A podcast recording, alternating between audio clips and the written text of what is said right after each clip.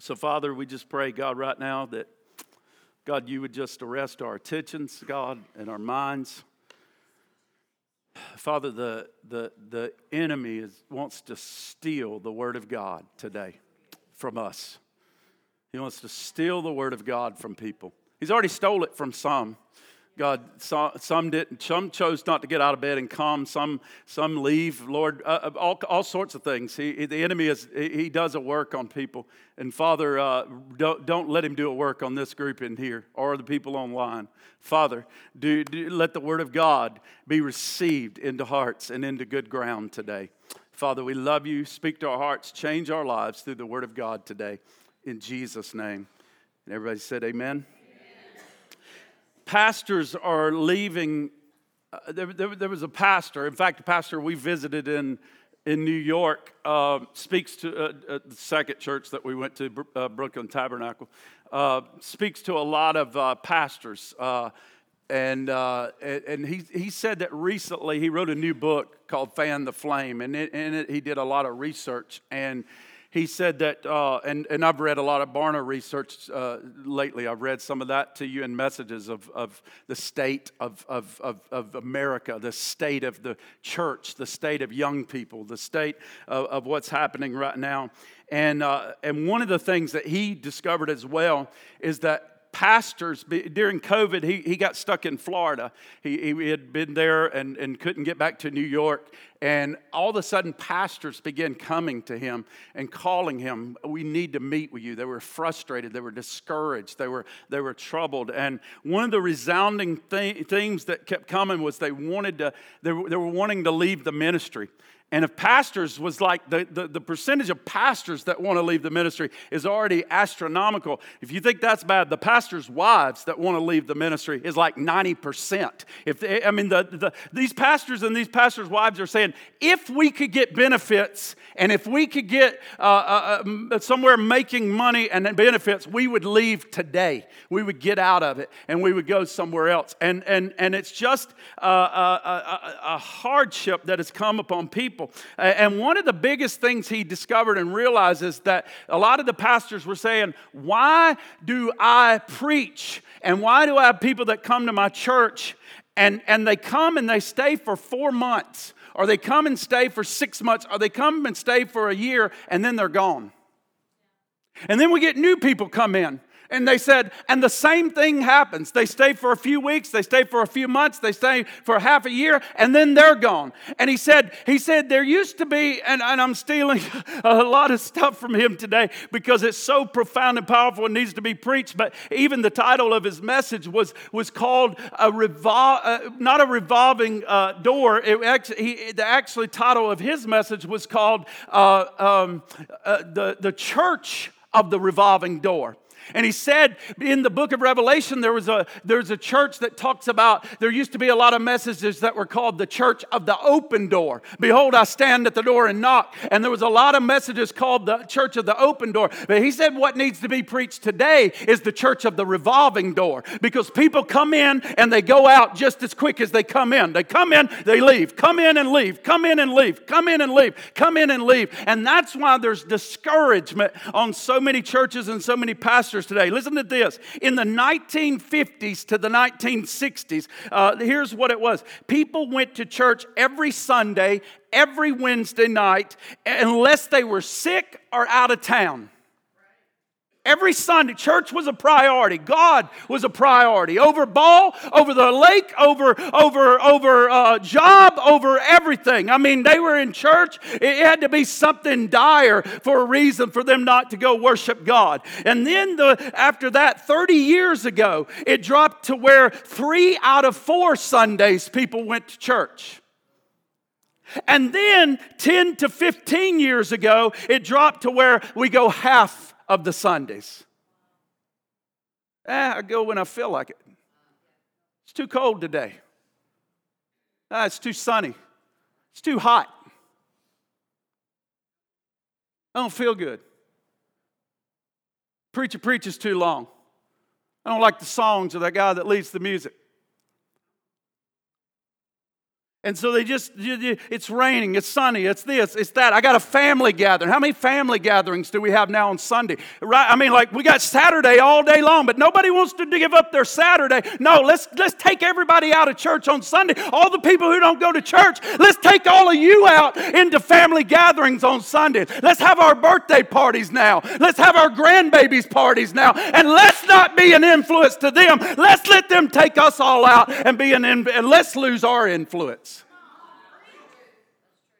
And now you want to know what it is today? 1.8 times a week is the average attendance in the house of God. And we wonder why. It's why people. And listen, we're talking about a revolving door. What I'm talking about today is not backsliding. I backslid before. I've grown cold. I've grown indifferent and still come in this place and worship God. I'm not talking about being distanced in my relationship with God for a minute. What I'm talking about today is totally different. And so the question we have to ask, did Jesus address this? Is there anything in the Word of God? Because it really doesn't matter what Brad thinks, and it really doesn't matter what you think, but what is the Word of God? Did Jesus ever address this topic? And I'm here to tell you, absolutely he did. Man, I can feel it. I can feel it. I'm going to preach today. I don't care. It's been built up for about 4 weeks. So just hang on to your seats.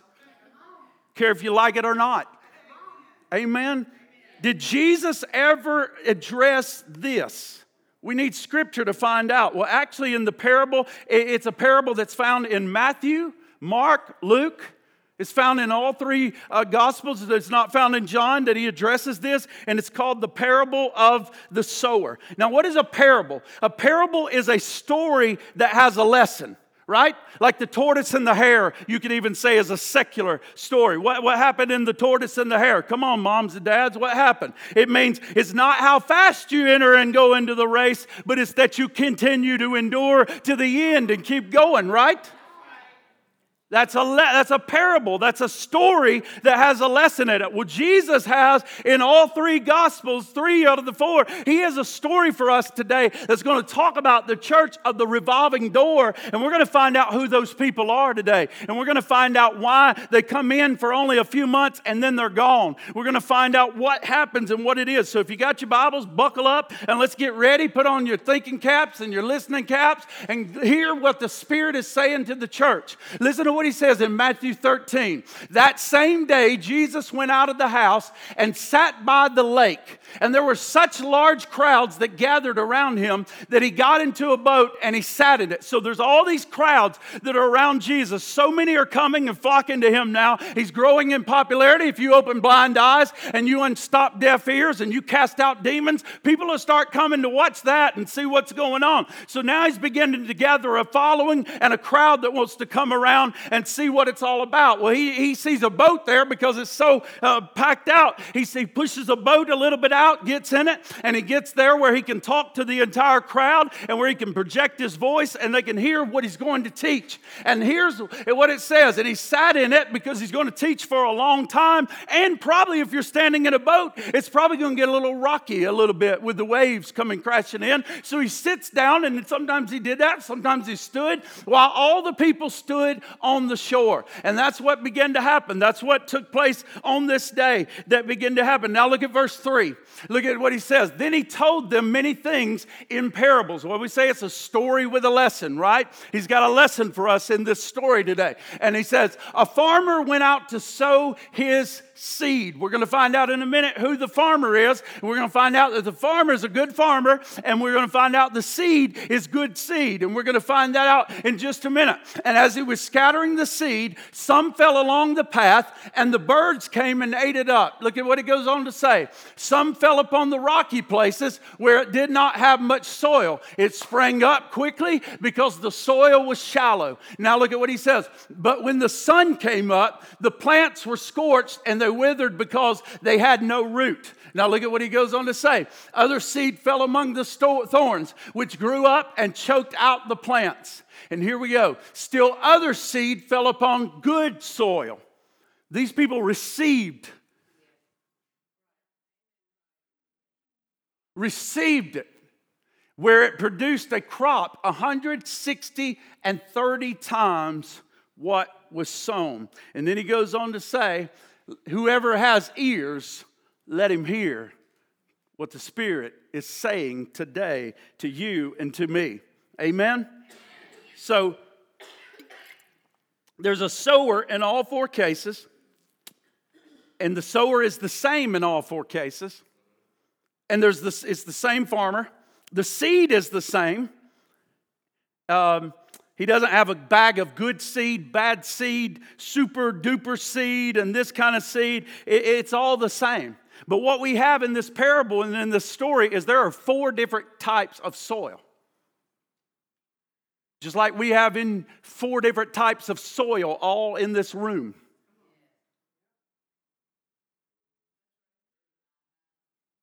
Four different types of soil. Same word. Same sower. Four different types of soil.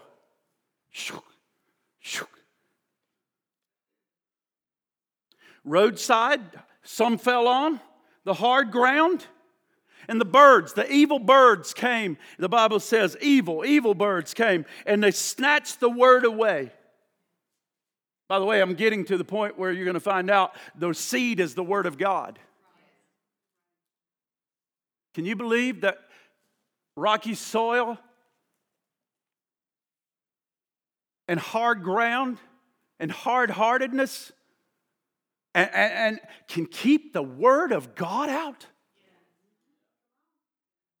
Oh, I don't receive that, brother. Jesus said it. Jesus said it. Jesus said, this can keep my word out of you.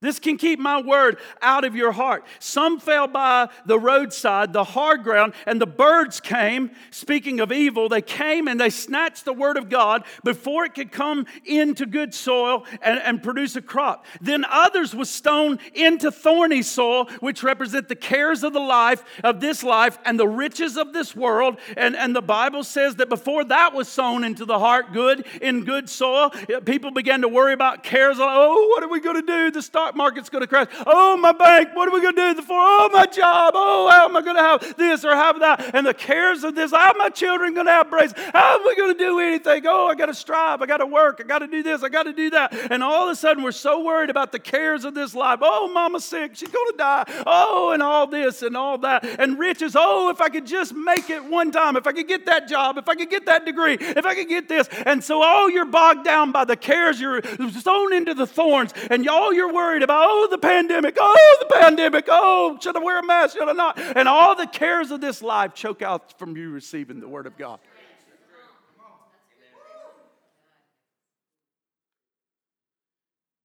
Competing growth kills good plants.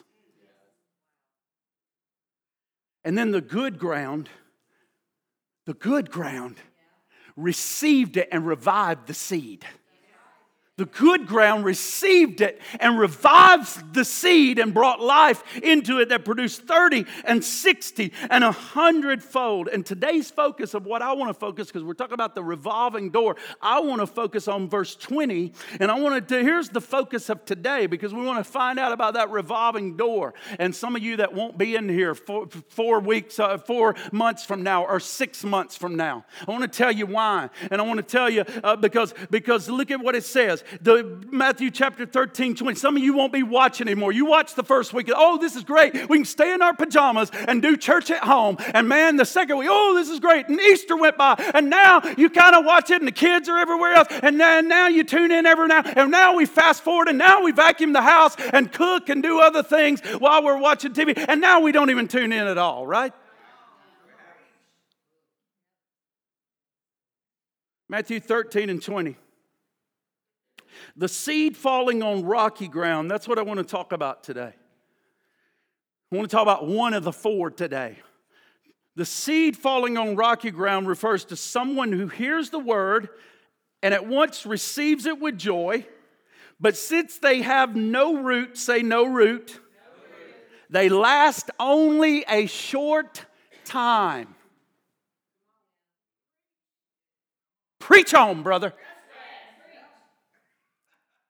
Yeah, Let's quit preaching. Let's quit preaching grandma into heaven at her funeral when she left the church 800 years ago and never lived like a Christian day one since then. No, preach. Yes, preach on, brother. Let's quit calling people saved when they're not saved. No, let's quit saying, hey, come down here, fine. You came down here and you prayed the first Sunday in here. We dunked you into baptism waters, but 4 months later, you're gone.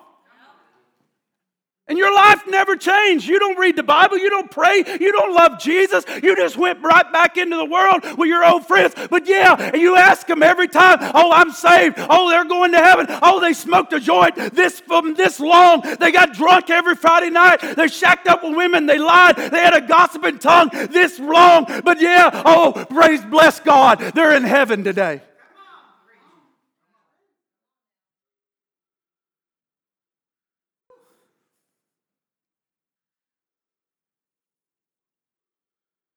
But since they had no root, they last only a short time. And here it is.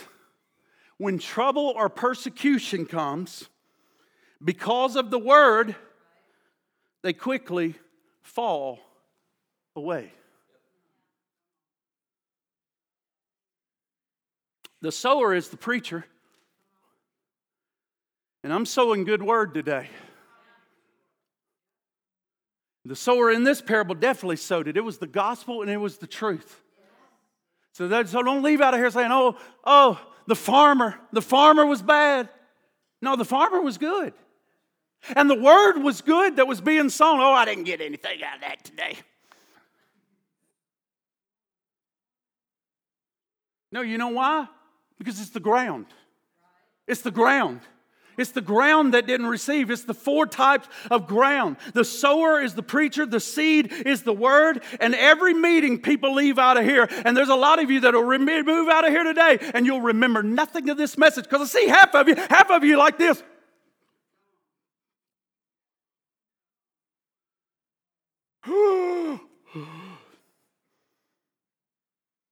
So the enemy's already at work, whispering in your ear, seducing you. Trying to get you to go to sleep, keeping you up last night, causing fights this morning so you'll be distracted and can't hear what's going on, fighting with your husband, fighting with your wife. You think that's, like Amber said it best, they're not your enemy. There's an enemy. There's a prince of the power of the air. He's moving in this place right now. Why do you think we care when we get up here and we want all of you to be engaged in worship? We are in a battle. We want all of you to pray. We are in a battle. There's a battle for the souls of these people right here, these teenagers. There's a battle. Hate their guts, does not want them believing the Bible, does not want them believing the Word of God. So guess what? When the sower sows the Word and it goes, he's ready to snatch it right out from before their face. You don't think he's ready? You don't think he's ready to get a baby cry or you to drop a book and all the eyes that I watch go over here? It's constant. He's trying to steal, trying to think about, oh, we got to meet so-and-so today because we got to go eat after church and all the distractions and all the things that the enemy has. The good word is being sowed out here. Trying to be in your heart and bring you deliverance, bring you freedom, break strongholds, and cause all kinds of struggles in this place to steal it away.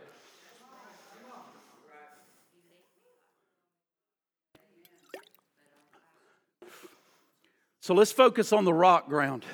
Look at verse 20. The seed falling on the rocky ground refers to someone who hears the word and at once receives it with joy. Man, I love that praise music.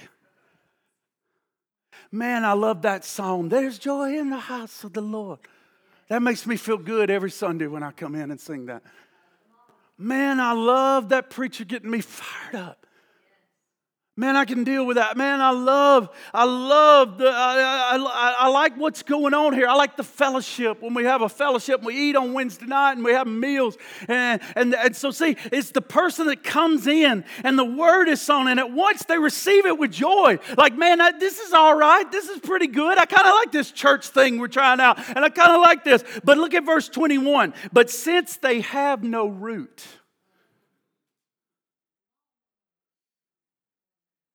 They have like, you know what rocky soil? It's not a bunch of rocks in the soil. Rocky soil means there's about this much dirt, and underneath there's a plate of rock. There's a slab of rock. Okay? Without root, you don't flourish. Without root, you don't grow. Without root, a plant doesn't survive. It springs up for a minute and looks like life, but it doesn't have it. Okay? And so here's what it says. So the whole plant, the whole future of the plant depends on the root system. And here's the problem. The roots in rocky soil can only go so far, and then bam, it stops. It stops. And one of the previous verses, when we started at the beginning, it said, it didn't say it down here, but it said it up there. It said when the sun comes out, it scorches it. Why does it scorch it? The other plants can survive in good soil. You know why? Because their roots go way down deep and they get to the moisture. And the moisture brings refreshing and life. And then the sun plus the moisture, they are flourishing, they are growing. But the problem with the rocky soil is it only has this much dirt. It can only go down so far, and then the roots tap out. And look, it springs up for a minute.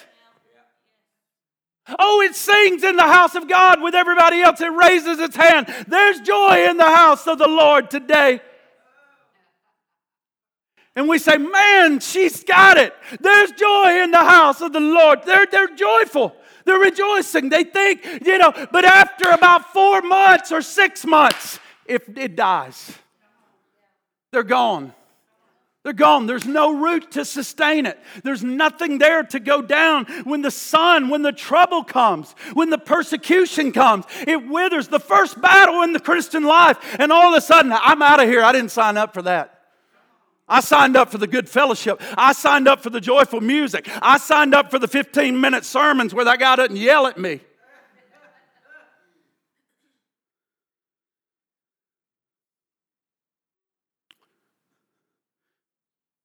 Did the plant come up and was there life? It looked like all the other plants. That's the confusion. Let the wheat and tares grow together. And then at the harvest, I'll separate them out. Not everybody in here is... See, hypocrites in that church. Oh, these people. Look, not everybody in here is a Christian. Even in this small little group. Look like the other plants. The other plants were lifting their hand. The other plants were singing. But it won't be long till this plant dies and disappears because the roots can't get down to the moisture. And in the church of the revolving door, there are folks coming in, but they are not staying for long. And then they're going out again. That's why Hebrews 3:13 tells us. This is why I'm trying to get you involved. You can't be a Christian on the sidelines now. You can't just go home and just say, I come to church on Sunday, throw the Bible in the back or hat rack of the car that we used to have and leave it there. You have got to be involved. Your lives are dependent upon you. There are people dependent on you now being in the race. Listen to what Hebrews 3:13 says. But encourage one another daily so long as it is called today so that none of you may be hardened by the sin's deceitfulness. He tells us to encourage each other and so that while it's called today, encourage not. Encourage other people in this room while it's called today so that none of us get hardened by the deceitfulness of sin and all of a sudden we're on rocky soil and nothing can get through. So what's the problem? Well, the problem's the sheet of rock. And as I said, roots can only go down so far. Look at 21. But since they have no root, they last only a short time.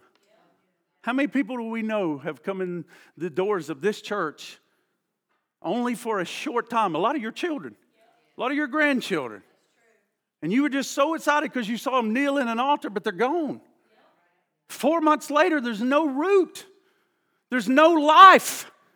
There's nothing of the life of Jesus coming forth out of them. And in the original parable, as I said, the sun came out in verse 6, and the roots go down, and they are able to get moisture, but not in this group of people, not in this soil. Roots go down, get their substance from the moisture below. But verse 21, but since they have no root, they only last for a short time. And here's the problem: when trouble or persecution comes because of the word, they quickly fall away. They love the promises of the Bible. They love to go to churches that tell them. They love to tune in on TBN. They love to hear people, smiling preachers that tell you a bunch of psychobabble and a lot of things of the culture today. They love to hear you tell you that everything's going to be all right and tell you about how good you are and about yourself and self this and self that and self this and self that. And they love to get up and tell you how you're going to be wealthy, healthy, and wise and never have an issue or a problem in your life. And I don't know, they read half of the Bible and they cut the other parts out, but they forget the part that says there's pain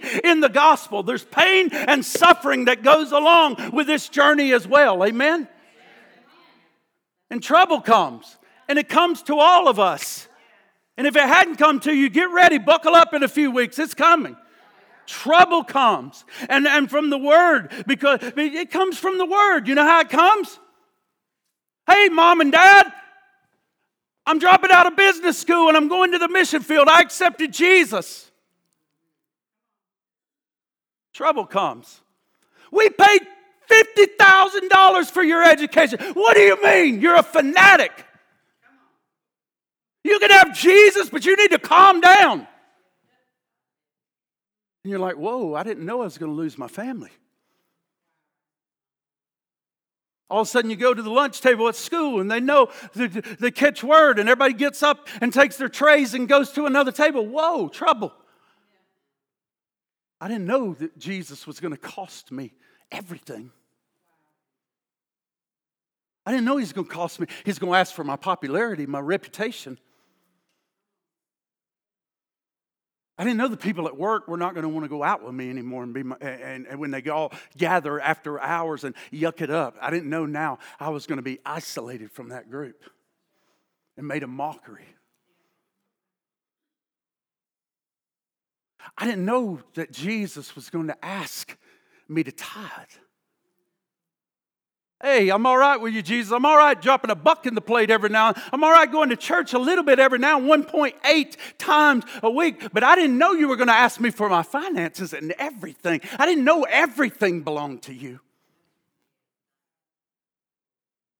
So when trouble comes, the roots, they bang up against this word. They're confronted by the word.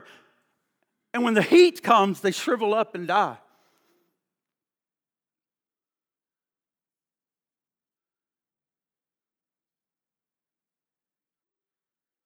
The good soul. Think about God's will. The good soul, those people think about God's will. They say, no longer my will, but your will be done. I'm not in charge of my life anymore. My life doesn't belong to me anymore. I belong to God. He's my master. If you accept him as Savior, you also accept him as Lord. Do you know what that means? He is master. He is King of kings and Lord of lords. I own your life now. I own the rights to your life. Right? I get to make the decisions. I get to guide you. I get to lead you. I get to, my yeses are get to be yes and my noes, no. When persecution, he goes on to say, because of the word of God comes. Listen, we are facing more persecution in America right now, and they are stoking. Politicians are stoking the fire. Hollywood people are stoking the fire right now. Educators are stoking the fire right now, folks. I'm telling you, this culture is getting more dark by the minute. It's getting more evil by the minute. It is getting more sick by the minute. It is getting more anti-Christian by the minute, more anti-Bible by the minute, more anti-God by the minute. And you can either stand up, and when you do stand up, you're going to be called hated. You're going to be called judgmental. You're going to be called everything else under the sun. You can either stand up to it, but I'm going to tell you what, if you can stand, it all depends on the roots. It all depends on how far your roots go down as to whether you're able to stand or not when the persecution comes, and it's coming. It's coming. It's in every other nation on the face of the earth, and now it's starting to come into the U.S. just little bits, but it's coming. It's going to be on you like a thief. It's coming. Will you stand? Will you stand, or will you sell Jesus out for a bowl of soup, a bowl of porridge? If its roots go down, it will not stand. It's like Matthew 7, the wise man. He built his house on the rock. He had a foundation. And when the storms came, and they came to everyone, the house stood. But the foolish man built his house on the sand. He built it on the world stuff. And when he depended on the world and everything else, when the storm came, it crashed down, and he had nothing there. And so what does this have to do with us, Brad? Well, you're just up there flaying and screaming and hollering. What does this have to do with us? Well, I'll tell you what it has to do with us. Number one, it's a warning to us that we need Jesus. I need thee, oh, I need thee. Every hour I need thee. Oh, bless me now, my Savior. I come to thee. My favorite preacher that I met in New York, he said that's his prayer he prays the most in his entire life now is, Jesus, help me. Jesus, help me. There's power in that little prayer. Jesus, help me. I find myself all through the day now saying, Jesus, help me. This problem, this mountain's too big for me. Help me. Help me. What am I going to do in this situation? Help me. So why do some roots go down deep and others do not? Why, what's the difference? Why some good soil and it goes down and some hits the rock? So what's the main difference? As I said, it's not because of the farmer, because the farmer's he did well. And it's not because of the word or the seed, because it was the gospel of Jesus Christ. So the main difference is that here's the main difference. Are you ready? Do I have everybody's attention? You really want to know what the main difference? The main difference is because some never got broken by their own sin.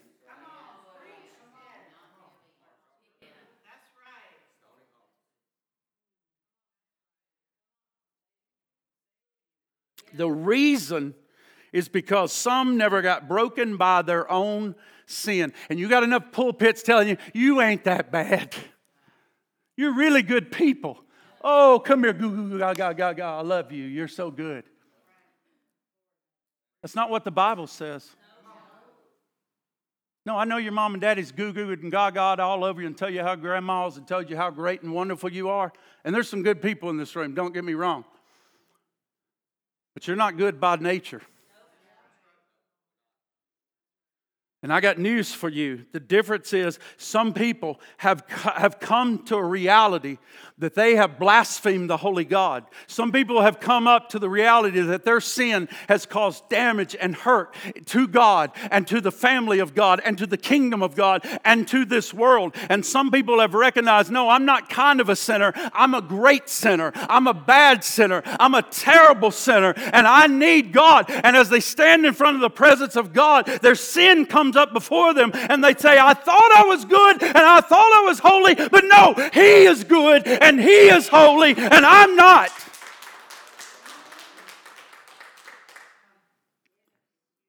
And they know how evil they've been. And when they know how evil they've been, they are broken and they cling to Jesus Christ. Broken people cling to Jesus Christ. Broken people cling to Jesus. You know why? Because in 1994, Gabe, I was that guy. Because I tell you what, I grew up like this. I know who I am. Do you know who you are? I know who Brad Lindsey is. Because see, Brad Lindsey could wear nice polos, and Brad Lindsey came from an upper middle class family, and Brad Lindsey went to church every Sunday growing up. We went to Sunday and Wednesday. We went to activities. We did the thing. And I carried a Bible and never read it. And I played the part. And if you ask me, oh, I'm going to heaven, I know Jesus. But I tell you what, I had a pride, I had a self-righteousness going on in my life. life. Because then I began to look at everybody around me because I knew there was something gnawing inside of me that said, something's not right with you, Brad. There was some kind of fear and foreboding. There was something that just didn't seem like me and God were there and right with each other. And so I began to go through this thing. And then I began to look at people and I say, well, thank God I'm not like Shanae. Thank God. All right, I'm good because at least I don't do what Shanae does. And then I begin to find me some other train wreck. You want to know why we love Jerry Springer and why we love that? It makes us feel good. Yeah, bunch of self-righteous people. That's why you like that mess, because it makes you feel better in your mess. You don't have to deal with it, because at least I'm not like them. And so I had a bunch of people, at least I'm not. And then I gave all these lists of things. Well, you know, I've lied. Yeah, you know, that's, everybody's done that. And I've cheated. But I never slept around yet. This is when I was young. And I've never done smoked, and I've never chewed, and I've never gone with girls that do. And you know, I never, so I'm not going to do these things. And God will be pleased with Brad Lindsey. If I can just stay away from those things, I'll be all right, and I'm not like these other people. And I asked Jesus into my heart, because I don't want to go to hell, because I had this fear of going to hell. But guess what, God, guess what Brad was allowed to do? When the pain got so bad after some events in my life, all of a sudden now, I began to anesthetize that pain with other things. We got out of church, got away from God. All these things began to happen. And guess what? I went down a path of Brad living for Brad. And you know what? And before long, my list began to go of all the things I wasn't. But every step of the way, I still think I'm okay. I'm working at a job, and I decide if I want to slip a little bit of money out of the cash register every now and then, I ought to be able to do that. They ought to feel sorry for me, for my pain. And if I want to do this, and if I need to have something to drink and take the edge off and make me feel a little bit better and make me feel back, because nobody knows how miserable Brad is inside. My life is miserable. Nobody knows how I'm hurt and how bad I feel about myself. So I deserve to have a little bit of this. And man, it got so bad. Things got out of control. When you open the door to sin and you give the devil a foothold, I'm going to tell you what, he's coming in full force. He's coming in full barrel. And before long, my life is spinning down the toilet. And I'm doing things that I never thought I would do. And one night, I did the biggest of them all. I hurt her, that woman right there. And I thought I was going to lose everything that I had.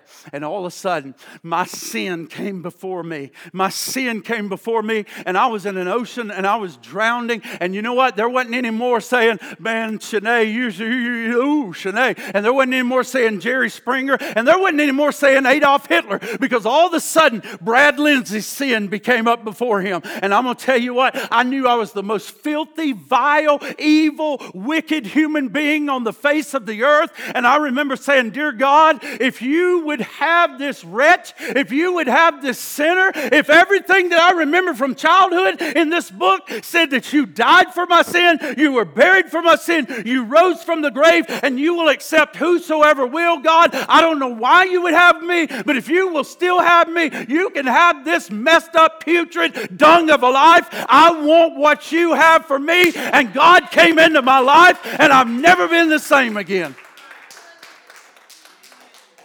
And you want to know why I yell and scream and I'm passionate? Because the flame has never gone out.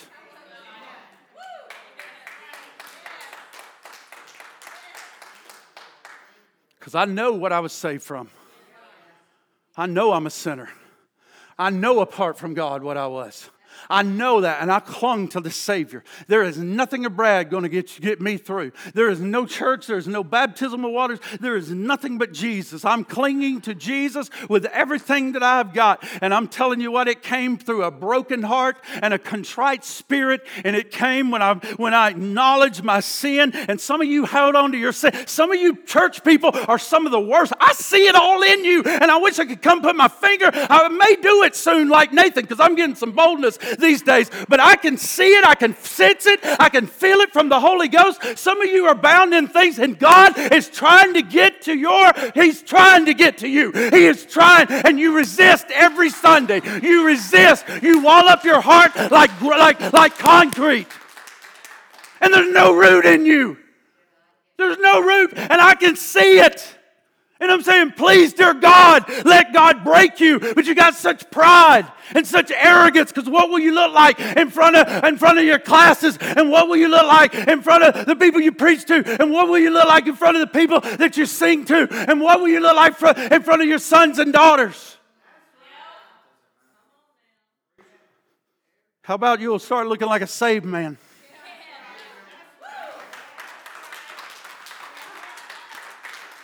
And all that bitterness and anger and hurt and misery will come out of you.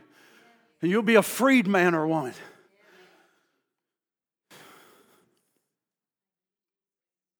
So what's the difference?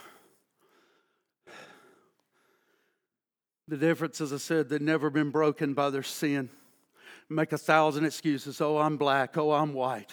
Oh, I was poor. Oh, my mama abused me. Oh, they abandoned me. Oh, they did this. Oh, they did that. Oh, the church has so judged me. Oh, the pastor hurt me. Oh, this person hurt me. Wake up.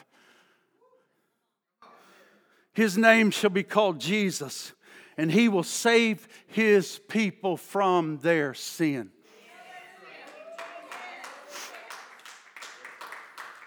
And that's your problem. The big problem in the world is called sin. It's sin. It's not taxes. It's not the government. It's not the Republicans. It's not the Democrats. The main problem is that Satan uses and tries to draw us all into a net of sin. It's called violating the Word of God. And when you violate the Word of God, the Bible says the wage of sin is death. But there is glorious news, just like I found in 1994. But the gift of God is eternal life through Christ Jesus our Lord. Amen?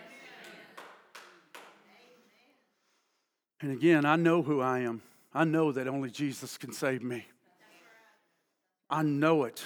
I know it. I know it. And I'm telling you, whatever you're hanging on to, you better let it go. You better let it go, because it's not going to do you any good when you die. And here's the news. We're all going to die in this room. No, hear me well. We don't want to talk about this subject. Nobody wants to face reality anymore. You're going to die. You're going to die. We're all going to die in this room. And what will it profit a man if he's gained the whole world? What will it profit a man if he's got all the trinkets and stupid junk? What will it profit a man to gain the whole world and to lose your soul? That's what we're talking about today, your soul. That's going to live somewhere eternally, forever. You were created to live forever. You will live forever somewhere, either with God or apart from God. And what holds you back is you being broken. You being broken. Let the Spirit of God break you. Listen, I close with this. Let me close with this. Psalms 51. Look at what it says. This is what keeps people going. So what got me going in 1994. So what got David going after such a horrible transgression? If you don't know about David, go read about him. Man after God's own heart. Have mercy on me, O God. Have mercy on me, O God, according to your unfailing love. Aren't you glad God's love is unfailing? Aren't you glad God's love is unfailing? That's the only thing that gave me the courage to crawl back to Him in 1994. Aren't you glad? I didn't think, why in the world would you have this lust-filled, raging man, this thief, this murderer, this? Why would you have me? But your word says that you do, and your word says you're unfailing, and I'm going to fall on that. I'm going to fall on trusting in that and believing you, and because your love is unfailing. You're not like us. You don't hold grudges. You love us. You love sinners. You love sinners so much that you came and died for us. You left heaven, and you became one of us so that you could take on the sins of mankind, pay the price, and give us eternal life for all who believe on you. So, oh God, according to your unfaithful love, according to your great compassion, blot out my transgression. and wash away all my iniquity and cleanse me from my sin. And here's the key verse. Look at it, verse 16. For you do not delight in sacrifice, or I would bring it. If I could bring you a sheep, like a good Jewish girl, if I could come and slaughter a sheep at the temple, then I would do that. But you don't delight in that anymore. And you do not take pleasure in burnt offerings. If we could get some incense and some burnt offering up here, we would offer that like they did in the temple up to God. But you don't want that anymore, God. My sacrifice, oh God. What is my sacrifice? My sacrifice. Your sacrifice. What He wants. What does He want? A prideful man? Some arrogant person? Oh, I can do it. I'll pull it up by the seat of my bootstraps. I promise you I'll never do it again. I'll be stronger. I'll be harder. I'll put on a good church face and make everybody think I'm such a holy man. I'm such a holy one. I've never done anything. I've never done anything wrong. Oh, everybody knows you have. Just not you. But look, a broken spirit and a broken and contrite heart, you, God, will not despise.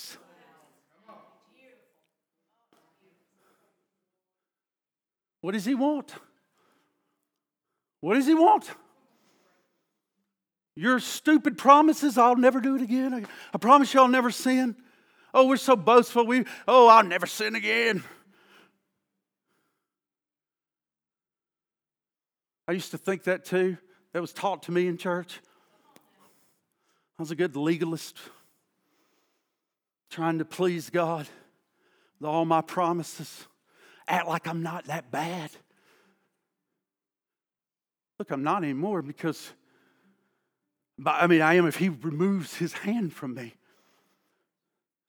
But He created something new and something beautiful. And He took my old filthiness and He gave me His righteousness. It's a garment that gets me into heaven. It's beautiful. It's one size fits all. It's called grace. And man, I could go out after 94 and say I was these things, and I didn't have to come into church and hold my head and act like I wasn't a pornographer and a fornicator and all those things. I could come out and say, guess what? I was a thief. I was a liar. I was a cheat. I was a steal. And guess what? Even since I've come to Christ, I've done some things I'm not so proud of. But guess what? He has clothed me with the garment of salvation. He has given me beauty for ashes. He has washed me, and though my sins were as scarlet, and I know they were. They weren't kinda, they were. He's washed me whiter than snow. And the blood of Jesus has cleansed me. And as long as I keep my faith in that, I am clean in Christ. And He's given me power to walk in newness and to walk in a new life. And now there's a power within to say no to the things that I have never been able to have power over. And now I don't say, God, I promise I won't look at pornography anymore. You know what I say? God, dear God, You are the only one who can give me the power to not look at pornography. You are the only one that can give me power. So I'm coming to the only power source and the only life source that can walk me out of this prison house, that can walk me out of immorality, that can keep me from hating the person next to me or not wanting to forgive. You're the only one. So I'm coming to You and I'm asking You for forgiveness. I'm asking You to give me the power to forgive my neighbor. I'm asking You to give me the power to love the unlovable. Asking You for power. And guess what? He does it. And He's deposited His Holy Spirit inside of me and He gives me that power.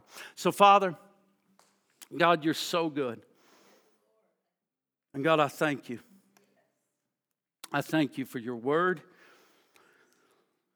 I thank You for Your promises. And I thank You, God, for this message.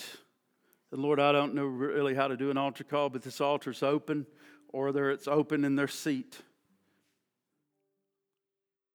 God, the word's been sown, and some need to let go of some things and receive Jesus into their heart and to open their heart wide and to receive You into their life. God, we don't want rocky soil. The only thing that's going to cause the soil of this ground, Amos said, break up the fallow ground until You rule and rain righteousness down on Your people. Oh, Lord, break up the fallow ground of our heart. Oh God, let the word be a hammer that breaks up the hardness of our heart. Oh God, let Jesus come up before us like He did me in 1994, where it's no longer me comparing myself to others, but I saw the holiness of God standing before me. And I had to say, I'm undone. I'm unclean. Lord, it broke me. If you would have judged me in that moment, I would have gone to hell. I would have had to make my bed in hell. I deserved it. But God, you offered mercy. We're in a day of mercy. We're in a mercy moment. Just like the ark of safety for Noah, there was a period of time where there was a safety, and the whole earth was invited in. And sadly, 8 souls came into that safety. And we're in another moment where we've been in a mercy moment for a long time where God's saying, I won't hold your sin against you because of my son. He has paid the price. And if you will repent and turn from your wicked ways and you turn to God and acknowledge that you are a sinner in need of a Savior, I'll come in and make my abode with you. I'll make my home with you and I'll give you new life. But that mercy moment's going to run out. And I see the days approaching soon where time is ticking. Even the atomic energy people say, the clock. They set the clock forward the other day. These are secular people. Set the clock forward closer to midnight saying we've never been closer to a nuclear annihilation. You're scaring me, preacher. That's the facts, Jack. That's where we're living. You don't have to be scared if you're in the ark of safety. His name is Jesus. Hallelujah.